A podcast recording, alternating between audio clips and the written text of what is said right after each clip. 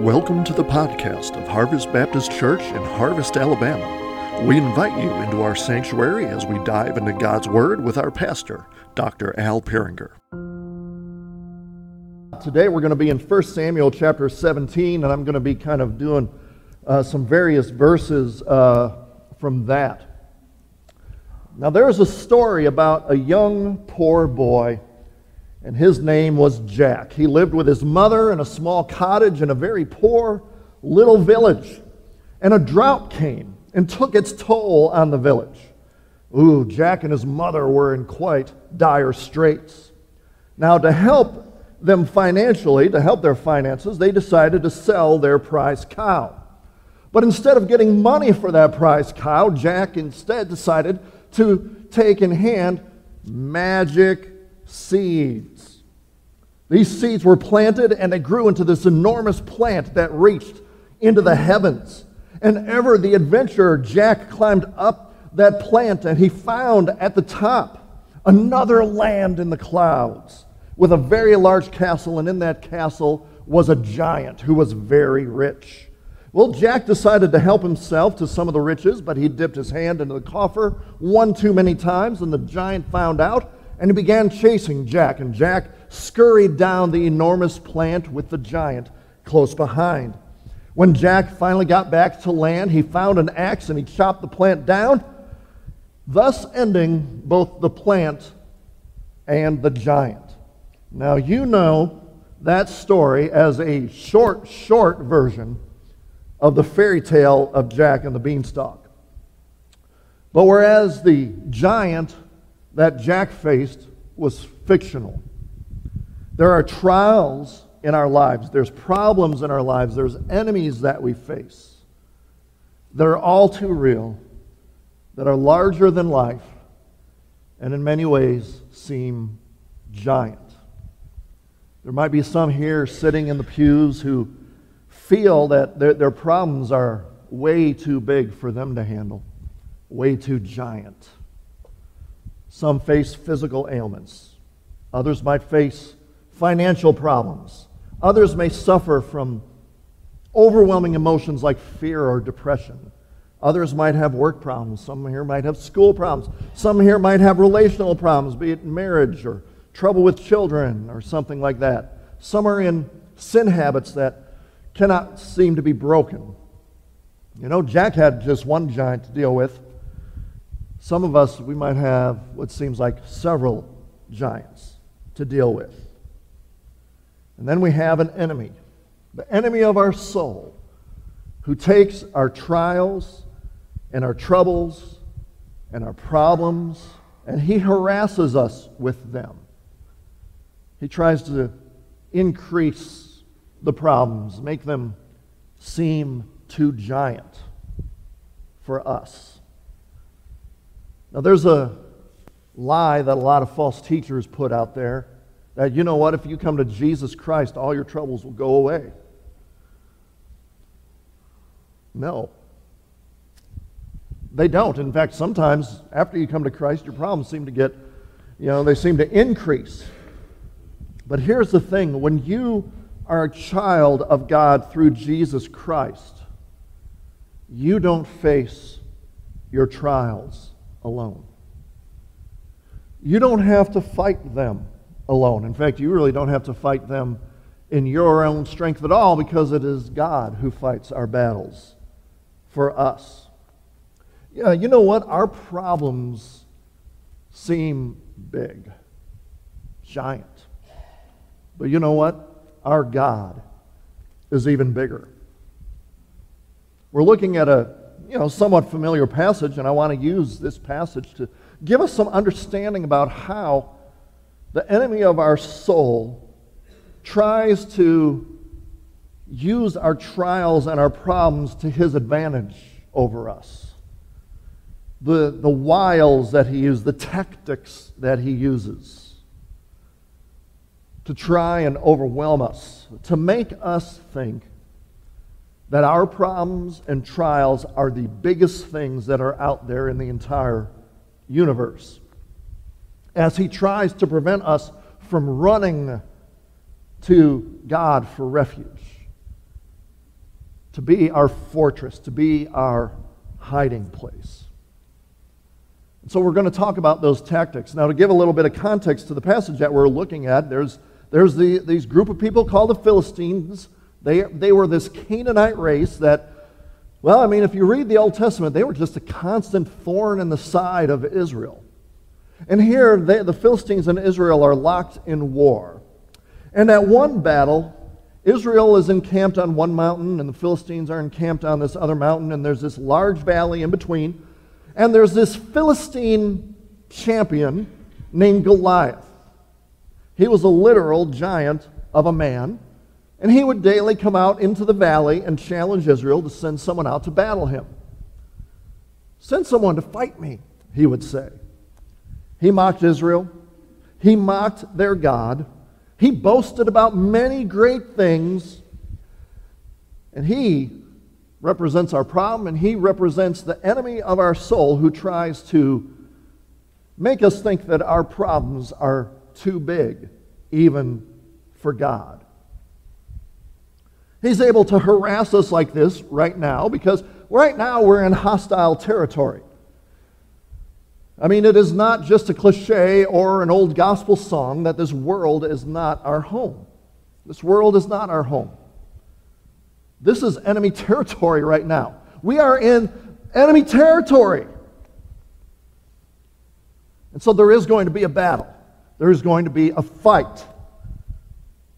There is going to be issues and problems, and, and the enemy is going to do whatever he can to neutralize us, to make us ineffective so we we don't do anything to his work. We don't do anything to encroach on his domain. And so I want to spend some time warning about the tactics that he uses against us. Before I close with a little bit of an encouragement that the Philistines might have their champion, but we have ours. And so let's begin with the, some of the tactics that the enemy uses against us.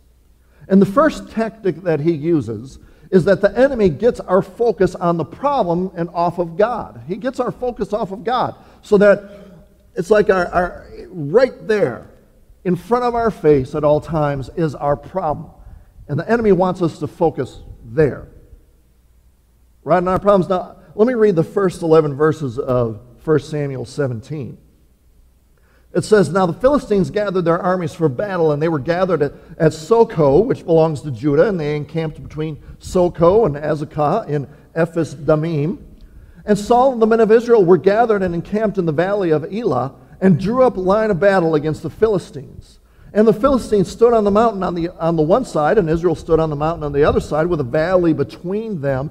And there came out from the camp of the Philistines a champion named Goliath of Gath, whose height was six cubits and a span, somewhere in the seven to nine foot range.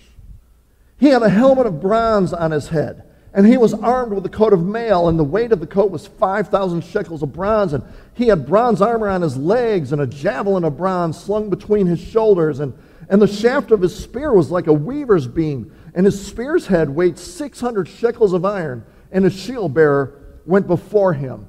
He, he stood and shouted to the ranks of Israel. Why have you come out to draw up for battle? Am I not a Philistine, and are you not servants of Saul? Choose a man for yourselves, and let him come down to me. If he is able to fight with me and kill me, then we will be your servants. But if I prevail against him and kill him, then you shall be our servants and serve us.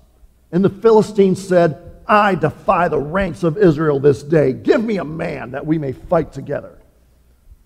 When Saul and all of Israel heard these words of the Philistine, they were dismayed and they were greatly afraid.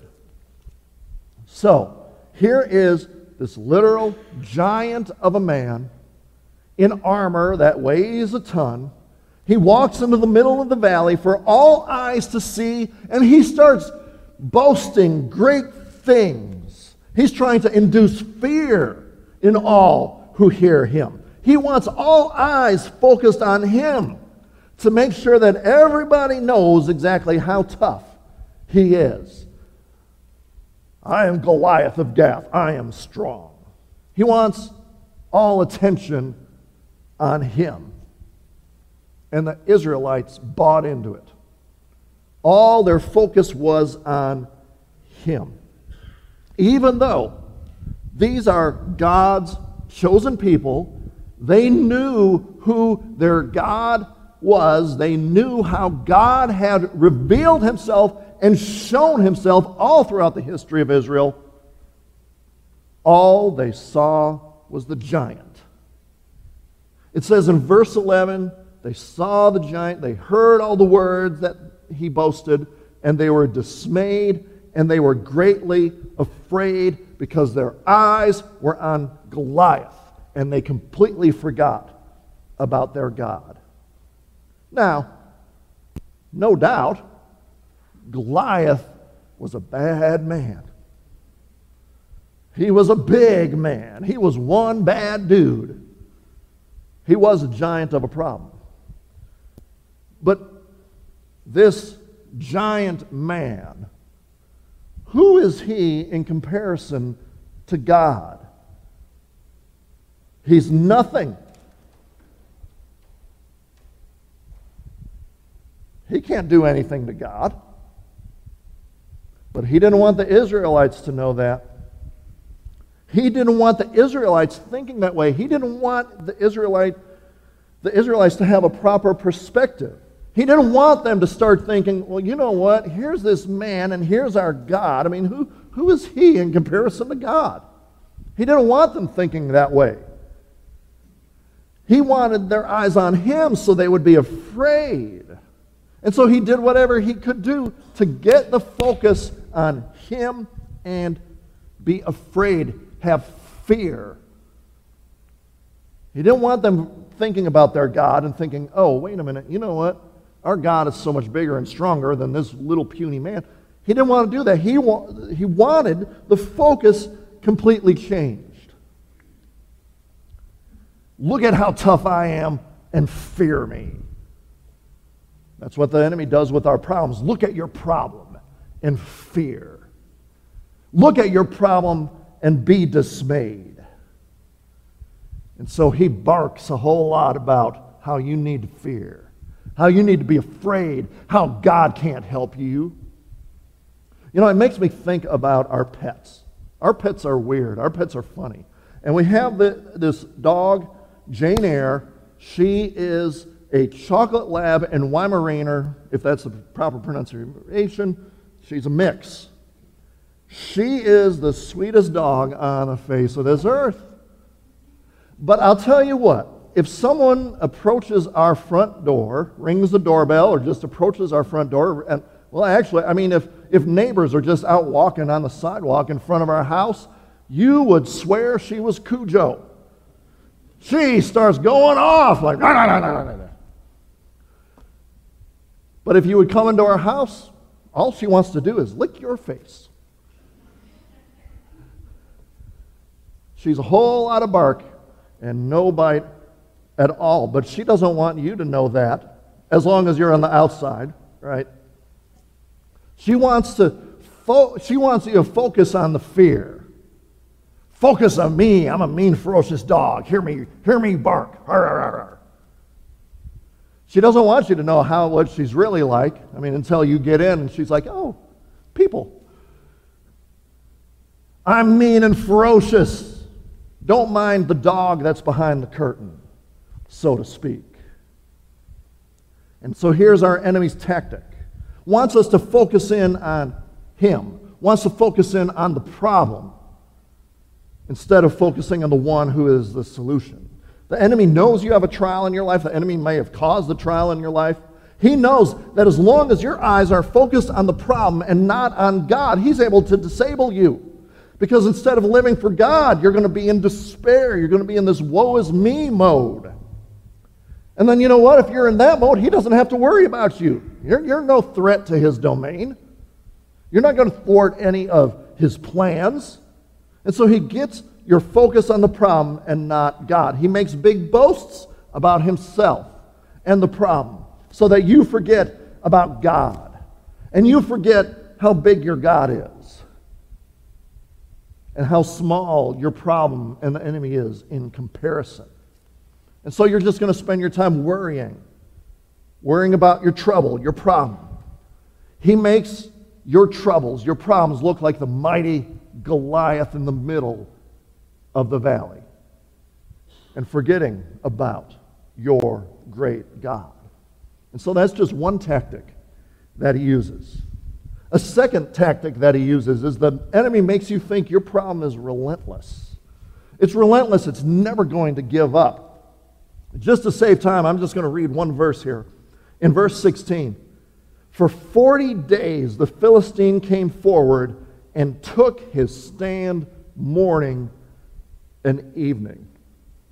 So it says there that every day, morning and evening, Goliath went out, out into that valley and he gave the same challenge over and over again. And he made the same boasts about how great he thinks he is over and over again for 40 days, at least twice a day, if not more. Goliath, with all his attitude, with his size, he would come out, he would taunt, he would incite. And all the Israelites chose to do was to sit in fear, never giving any sort of answer in, in return. And it was relentless. And, and the enemy is going to make you think that your trials and problems are relentless because the enemy is going to remind you of your problems and trials over and over again, morning after morning, day after day. The enemy makes sure that when you wake up in the morning, you remember about your problem. The enemy makes sure that when you're trying to go to bed at night, that you remember your problem and lose sleep. And he's going to taunt you with it. He's going to intimidate you. He's going to, to just revile you all day long and make everything seem hopeless. He's going to make you think that it's not going to go away, and you might as well just give in to despair. So he'll remind you over and over again, yeah, you know, you got this big problem going on in your life. He's going to make you think that God don't care, that God ain't there. Look, you're going through this. God hasn't done a thing. So you might as well just give up. Turn your back on God. He knows that God doesn't work on our time, timetable. We should know that God doesn't work on our timetable. But you know what? He's, he's, the enemy is going to try and give you the lie that, you know what? It's just never going to give up. It's never going to stop.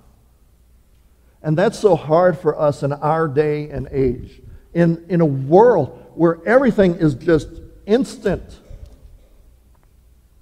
It's so easy to give in the lie that, well, if, it, if something doesn't go away right away, it's never going to go away at all. And so God must not see, God must not care, because we don't see an immediate solution to our problem. I mean, we are used to having a problem, doing something, and getting results immediately. I have a headache, take some Advil. Headache's gone. I'm hungry. Stick food in the microwave for two minutes. Now I got a meal. And so then we take that into our spiritual life. I should pray. That's the magic pill. I get an answer to prayer immediately.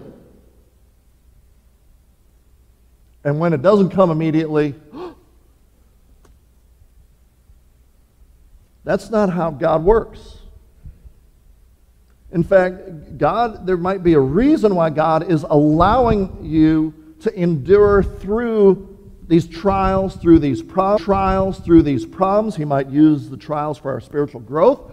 He might use these trials to discipline us. He might, he might use these trials to reveal something about himself. He might use these trials to reveal something about ourselves.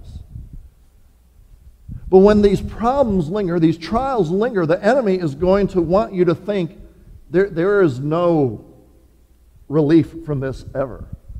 Now, now, to be truthful, there is not one promise in Scripture that says your trials will end while you're still on this earth. But that's when we remember that the promises of God are eternal. They, they go beyond our short life on, in this world. If you're a child of God through Jesus Christ, you have at least the knowledge that your trials and troubles will not follow you into the next life, where He takes away all pain, where He wipes away every tear. Now, if you're not a child of God through Jesus Christ, I mean, not only will your troubles from earth follow you into the next life, there's going to be a whole lot more that gets piled on with that. But if you're a child of God through Jesus Christ, you have eternal promises that, yes, your trials, your problems are happening here on this earth. You might not get instant relief. You might not get relief while you're alive on this earth, but the promises are eternal. When you go into eternity, you will receive joy unspeakable, peace like you've never had before. But the enemy doesn't want you thinking that way. The enemy wants you thinking, no, there's no relief. Your problems are relentless. You're never going to have hope. You're never going to have peace. And we cannot allow the enemy's lies to steal hope, peace, joy from us. So that's another tactic that he uses. There's a third tactic that he uses. Number three, the enemy uses our problems to gain more ground, more ground into our life. Let me read verses 20 through 27. And David rose up early in the morning and left the sheep with the keeper and took the provisions and went as Jesse had commanded him. And he came to the encampment as the host was going out to the battle line, shouting the war cry. And Israel and the Philistines drew up for battle, army against army. And David left the things in charge of the keeper of the baggage and ran to the ranks and went and greeted his brothers. As he talked with them, behold, the champion, the Philistine of Gath, Goliath by name, came up out of the ranks of the Philistines and spoke the same words as before, and David heard him. All the men of Israel, when they saw the man, fled from him and were much afraid. And the men of Israel said, Have you seen this man who has come up? Surely he has come up to defy Israel, and the king will enrich the man who kills him with great riches, and will give him his daughter and make his father's house free in Israel. And David said to the man who stood by him, What shall be done for the man who kills this Philistine and takes away the reproach from Israel? For who is this uncircumcised Philistine that he should defy the armies of the living God? And the people answered him in the same way So shall it be done to the man who kills him. The enemy wants to get a foothold in our life. He wants to get the, his foot in the door of our life, so to speak. But he doesn't want to just stop with a foothold. He doesn't want to just stop with his foot in the door. He's going to do whatever he can to wiggle his way into our life and start affecting all sorts of areas in our life, again, so that he could lead us away from God and make us ineffective in our service to God. And he's going to use our problems to attempt to gain more ground into our lives and have greater influence over us. We see this here because there is a very tiny detail in these verses that I read that is subtle and easy to overlook. But we see what Goliath is doing. And it's very representative of what our enemy does. Because right in the first 11 verses that I read, it describes Goliath. He's coming into the middle of the valley and he's making his challenge. And day after day, he keeps coming and making the challenge. But verses 23 and 25, they describe Goliath as coming up. Now, listen to this. This is the picture that is being given here. Philistines are on this mountain, Israel is over on this mountain. Goliath came down, stood in the middle of the valley, gave his challenge. Israel did nothing about it. And so, do you know what Goliath did every day and every time he made the challenge? He came down from the Philistine lines and he moved closer And he moved closer to Israel's mountain, and he moved closer to Israel's mountain. And he was never challenged. Israel was too afraid. Then all of a sudden, Goliath, he starts going up Israel's mountain. He comes down from the Philistines, goes through the valley, starts going up Israel's mountain. He's climbing the mountain to challenge Israel. And it says that Israel scattered whenever they, he, he came around. He's, he is gaining more ground. He was making his way up to the Israelite camp, and Israel still, did nothing about it. And so our enemy, he takes our trials and problems and he tries to get a foothold. And if he gets that foothold, he's going to, well, I'm going to keep moving until something is done. I'm going to try and keep gaining greater influence into this person's life. If this person isn't going to run to God for refuge, I'm just going to keep advancing. You know, Goliath, he thought, well, Israel's not doing anything about it. I'm just going to cover more ground. And the enemy sees we aren't running to God for help. We're relying on ourselves. All we're doing is worrying instead of praying, worrying instead of running to God. Well, okay, he's just going to keep covering more ground. He's just going to keep advancing until something is done about it. It reminds me of bullies in school.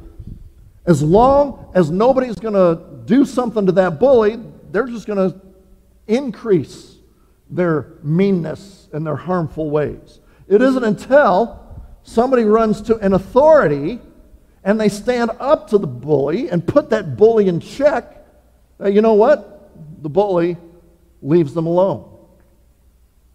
As long as we focus on our problems instead of God, as long as we give in to the idea that, well, there's no hope, and we give in to despair, the enemy's just going to keep advancing and advancing and covering more ground if we're not running to God.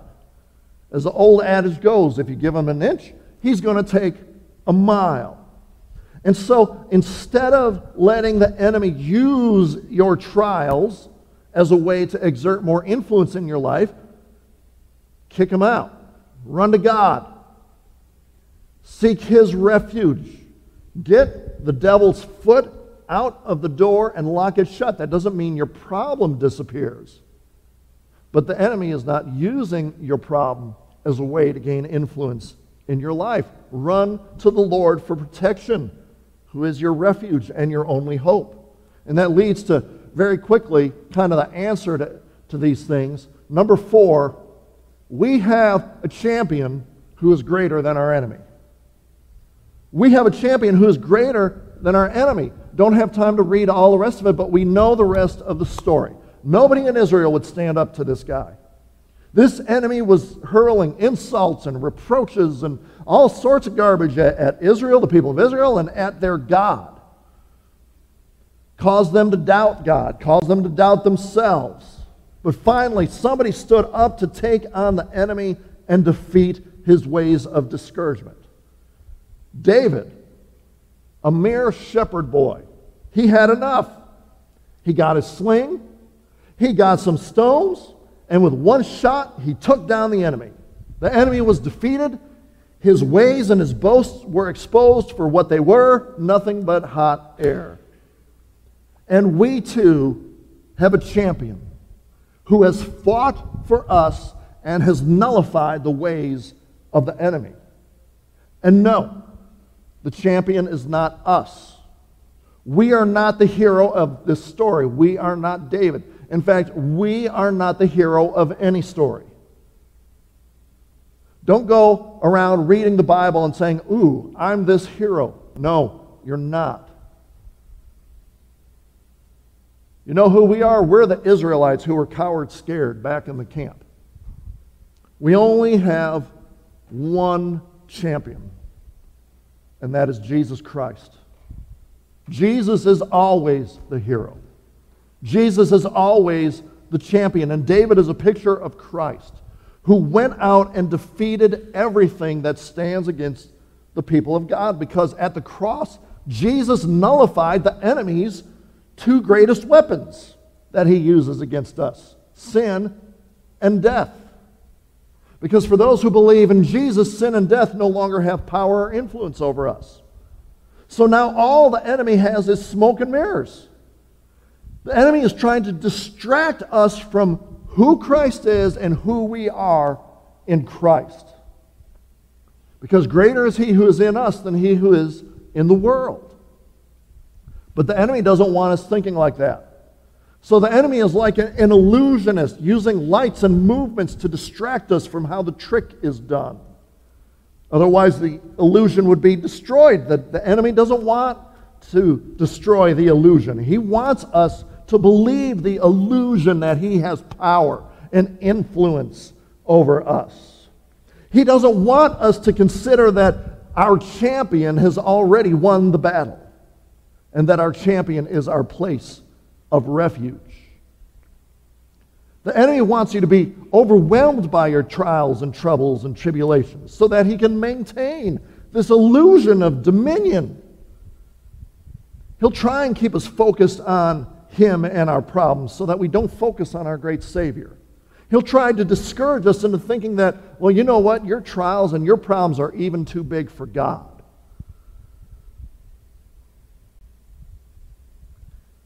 And the more he does that, the more he is going to gain more and more ground. But Christ has defanged the serpent, he has dispelled the darkness, he has defeated the giant.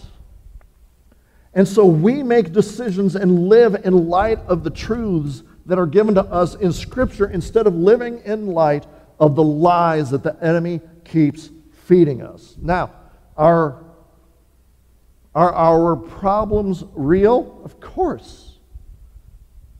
Is the enemy real? Most definitely.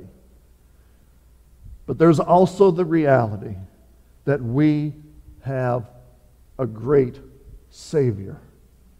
As we sung, He is our living hope. And so you have a choice to believe in faith that God, through Jesus Christ, is big enough for any challenge that we have in our life, and we trust in His goodness and His sovereignty, or you can allow the enemy in and he can use your giant problem or seemingly giant problem to block your view of God, hoping that you're just going to cower away in fear. And then he doesn't have to worry about you. Christian, I, I don't know what giant is in the valley that's taunting you today. But if you have trusted in Jesus Christ, you have God's love and power on your side. And so come to the altar today and lay your giant problem at his feet and trust him to fight the battle for you. Instead of trying to do it yourself or not fighting at all and you know, letting, letting the enemy block your view of your wonderful God. But there's others here. You can't fight the giant because you are not in Christ. You don't know God. You don't have a relationship with God through Jesus Christ. I mean, you will not be able to defeat the enemy or his weapons. You have not defeated sin. You have not defeated death. And even where you think you are strong, you're not strong enough you're not. And you have nowhere to go. You need a God who is big enough to handle your problems and the problems of the entire world. And He did. And He did it through Jesus Christ. And if you have not trusted in Jesus Christ, today is the day Jesus died on the cross to pay the penalty for your sins, and He rose again so that you have eternal life and you have a living hope you actually have something to hope in. Will you trust Him today? Thanks for listening to the podcast of Harvest Baptist Church. For more information, visit us online at harvest baptist.org or find us on Facebook, Instagram, or Twitter. You can also find info on our children's ministry on Facebook at Harvest Baptist Children's Ministry or on Instagram at KidsQuest underscore HBC. Our student ministry is on Facebook at HBC Vertical Student Ministry and on Instagram at VSM underscore HBC. We welcome you to join us on Sunday mornings at 10 a.m. We are located at 8999 Wall Triana Highway in Harvest, Alabama. Thanks for listening, and God bless.